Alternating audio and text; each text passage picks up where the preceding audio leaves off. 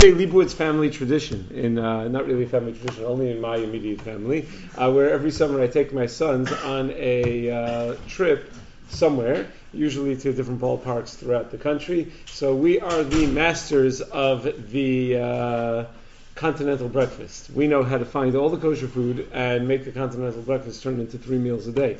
Now, one of the because it's free, right? Get it? Okay. So one of the uh, one of the elements of the continental breakfast that uh, that has to be dealt with, really, whenever anybody goes to a hotel, is not only to make sure that the food is kosher, but one thing you know for sure is that the kalim are not kosher.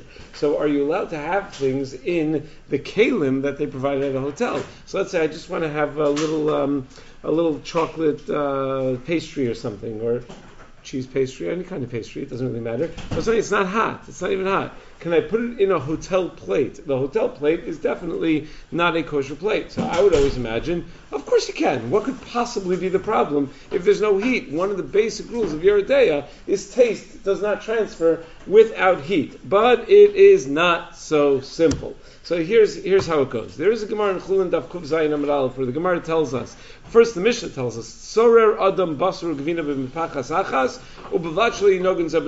You're allowed to put meat and cheese in the same bag as long as the meat and cheese don't touch each other. Uh, then the Gemara says, What do you mean as long as they don't touch each other? Who cares? If they touch each other, what difference would it make if cold meat and cold cheese touch each other? It shouldn't uh, matter. It's sonin but soninu. It's cold, touching cold. No time is transferred. It shouldn't be a problem at all. Amr Abaye nihid klipa lo bayi hadacha milo bayi. Abaye says very simple ha'ara. If you hold a piece of cheese in your hand and then you put down the piece of cheese. What does your hand feel like? A little film or something on your hand. You take a piece of meat in your bare hand, you put it down, you feel a little something on your hand. So it stands to reason that if the meat and the cheese touch each other, even though there's no time transferring, there's something. There's that uh, something that's going that's going to be left on the surface of the other. There will be some meat left on the surface of the cheese, some cheese left on the surface of the meat, and therefore you need to rinse them off. You need to wash off the meat or wash off the cheese before eating it. And this is quoted in Shulchan Aruch and Siman Tzadi Aleph, Sif Aleph of De'ah, Basur Gvina Mutarim. If meat, cold meat, cold cheese touch each other, it's fine, but you do need to rinse it off. You do need to wash it off uh, to make sure that uh, that no residue remains from one on the on the other. So that's wonderful, and that makes perfect sense. What in the world does that have to do with plates? So says the Shulchan Aruch and Sif Beis. Kol midi dibai hadacha kigon la'aniach basar heter tzonein bekara shel iser tzonein. Anytime you would have to rinse something off, like taking kosher cold meat and putting it in a non-kosher cold plate, you're not allowed to do that lest you come to eat it without rinsing it.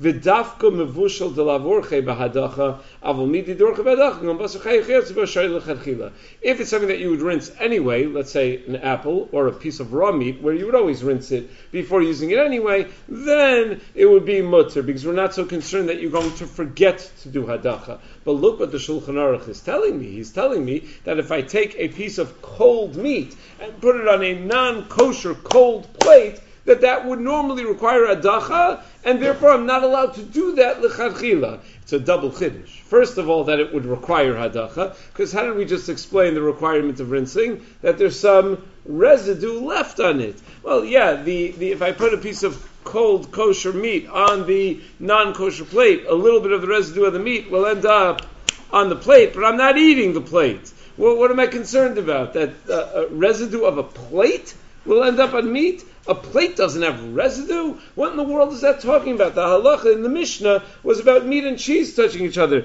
not about plates at all. So this is that's chiddush number one, is that there's even any concern over here. Chiddush number two is that if you're going to require hadacha, then you're not allowed to put yourself in that position lecharchila to require hadacha. Lecharchila, you're not allowed you're not allowed to create a situation where you will then need to uh, to rinse it off. That's the second the second chiddush. Shulchan doesn't explain explain what kind of plate he's talking about, what all of this is about. So there are three basic opinions to understand this halacha. The first opinion is the Shita of the Rama, and the Rama is the most machmir of the three opinions. The Rama adds on to the Shulchan Aruch and he writes, V'davka davar sheyesh lachluchis ktsas. It has to be something that's a little bit moist. Aval davar yavesh mamish. If it's totally dry, like a pastry, probably depending on the pastry, sometimes it's totally dry. Like a cookie, let's say, would be totally dry. Im lo bala hakli rak bitzonein mutal aniach davar yavesh klal if the kli was was never in contact with hot non-kosher food, the only non-kosher food the kli was ever in contact with was cold non-kosher food, and the food you're putting in the kli is totally dry, that's okay, says the Ramah. Well, but that's a very high standard. What does that mean? That if I go to the hotel, the plates that they have in a hotel, when I go, you, you stay at one of these uh, residence inns, let's say. So you open up the cabinet in the hotel room, and there are plates there, right? There are forks, there are knives there. Were they ever used with hot? Probably, yeah, probably. At some point, they were probably used with uh, with heat. So, according to the Ramah, I'm not even allowed to put cold kosher food in that in, in, in those plates in those utensils. So if I want to have a bowl of cereal when I'm staying at a residence inn and I'm not biased to Marriott or anything, it's just the one that's coming to uh, to my mind. But if I want to use if I want to have a bowl of cereal, I may not use their bowl or their spoon according to the Ramah because I have to assume that that bowl might have been used with hot. And if the bowl was ever used with treif hot, then I'm not allowed to use it even for kosher cold. That is quite a chumrah. So uh, that is shita number one. Shita number two is the shita of the Taz. The Taz in Sif Katan Gimel changes the girsa in the Ramah because the Ramah, in the way we have it, has the word Dover Yavesh appear twice. So uh, the Taz points out Uba'agazos mashma da'af biyavish b'tzonein. The Ramah sounds like he's telling us this extraordinary chumrah that even if what you're putting in the plate is totally dry, if, if it, it's it, it's uh, you, you you can't put it in a real treif plate. You can only put it in a plate that only came in contact with cold non-kosher food. So v'hu tamua ma'od says the Taz. That's so strange.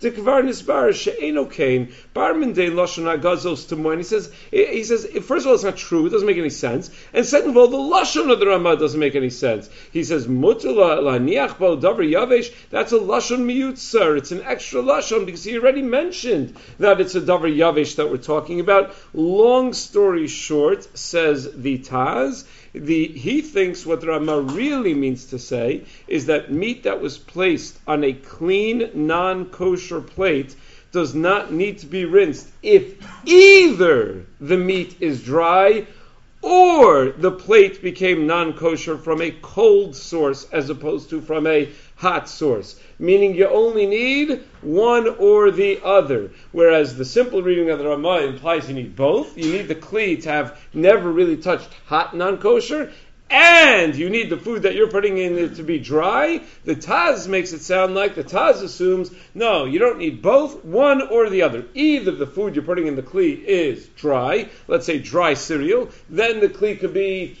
glat treif, and you could put dry cereal or a cookie in the Kli, or if the kli was never used with any hot non-kosher food, then you're even allowed to put moist kosher food in the kli. Uh, again, provided that it is that it is cold. So according to the Taz, when I go to a hotel, I go to my residence inn, and I want to have a pastry, and I want I don't want to get crumbs all over the place. So I take a plate from the cabinet. Is that okay?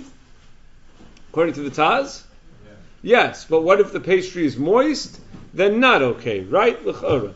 Comes along the Shach in Sif Katan Gimel, and the Shach asks on the simple reading of the Ramah and on the explanation of the Taz that it doesn't make any sense. We never find that cold meat, even if it's moist, gets any flavor from a cold plate. You're talking about a clean plate over here. How's it absorbing any flavor from the plate? How's the plate leaving any residue on your meat or on your pastry or on whatever it is that you're putting in the plate? It doesn't make any sense. Furthermore, points out the Shach, the Ramah himself in Simon Kufchav Aleph Sif Hay writes that let's say you buy non-kosher utensils. Why would you buy non-kosher utensils? Some people like to do this. They go on eBay and they find good deals on silverware or whatever. My father-in-law does this all the time. He goes and he finds like a good deal on a piece of silver or whatever. So it's non-kosher. That's okay. What do you have to do with it? When you buy non-kosher utensils from a non-Jew, two things. You have to tovel it and kasher it. Which one comes first? Toveling or kashering. So the Torah quotes in Machlokas Rishonim that the Rashbam writes you have to kasher before you tovel.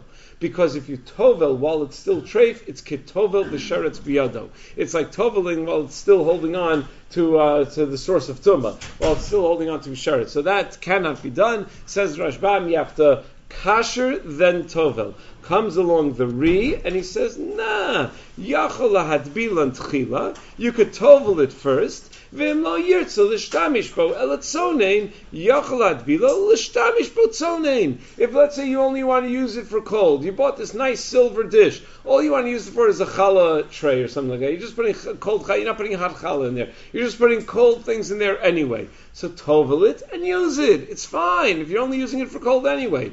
When you later decide that you want to use it for something hot, then you kasher it. But in the meantime, it's perfectly fine. So says the Shach, what, what, what, do you see? That you're allowed to put cold, moist food on a non-kosher plate, even though that non-kosher plate is really not kosher. It was bolea bechamin. It absorbed this non-kosher flavor with, with heat. So the Shach says, he argues on the simple reading of the Ramah, and he says that, it, and he argues on the Taz, and he says that if the non-kosher plate is mamish clean, and your food that you're putting in it is cold, it doesn't make a difference if your food is moist or dry. It's totally fine. You're allowed to eat it. There's no need to rinse it. It's, uh, it's perfectly fine, which makes a lot of sense. What's the case that the Machaber is talking about where you have to rinse something that was put in a kli that was cold if the kli was dirty? If the kli, you know, you open up, that shouldn't happen at a residence, right? You open up the cabinet,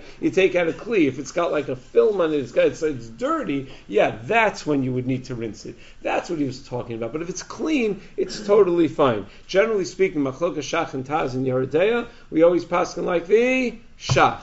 So it makes sense that we're going to pass like the Shach over here. That uh, so according to the Shach, I go to the hotel and I'm at the continental breakfast and I'm figuring out how to eat the kosher pastries because the pastries are most of the time kosher. If you go into the back to the kitchen and you see the boxes, they usually have no U on them, but you have to check. You can't assume. You have to check. So uh, you know, so I, I want to put it on a plate. So according to the according to the Ramah, absolutely not.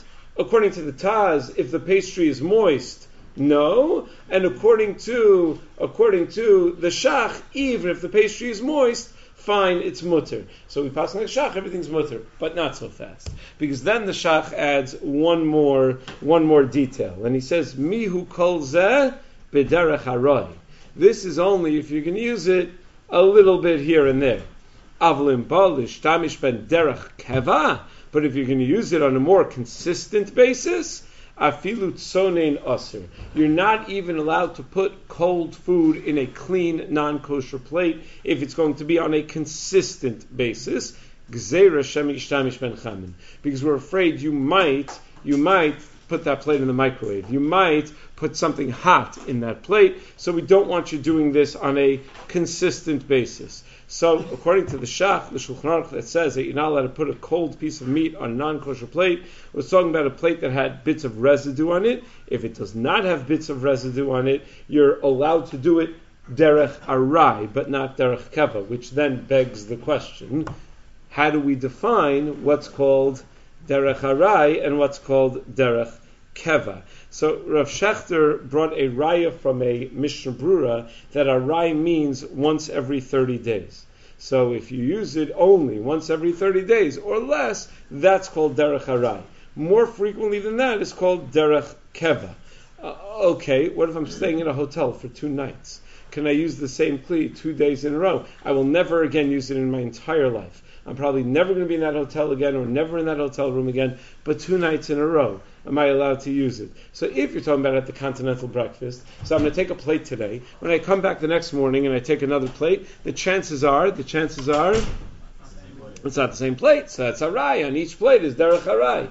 But if it's in my room, so maybe I could just uh, keep swapping out, you know, uh, the plates, not use the same plate twice. That to me sounds a little bit strange. I would have assumed that the definition of arai and keva is not on the plate, it's on you that you shouldn't be using non-kosher plates in a keva kind of way. So if you're at the hotel for a few days in a row and you just keep eating meals off of these non-kosher plates, even if you don't use the same plate twice, I would have imagined that that's already called derech keva, and that that might be a problem. If it's just one night, one time, one meal, that that would be that would be fine. But I don't know. I couldn't find. My brother-in-law is learning. Uh, my brother-in-law is a Rosh Kollel in uh, Ramat Eshkol, and uh, he uh, he told me they just finished learning Basar for a year and a half. So I asked him, "Nu, so how do you define Arai and Keva?" He said he doesn't know. So uh, I don't know. If he doesn't know, I certainly don't know. I'm not really sure exactly how the definition uh, how the definition works, but that's the uh, that would be the halacha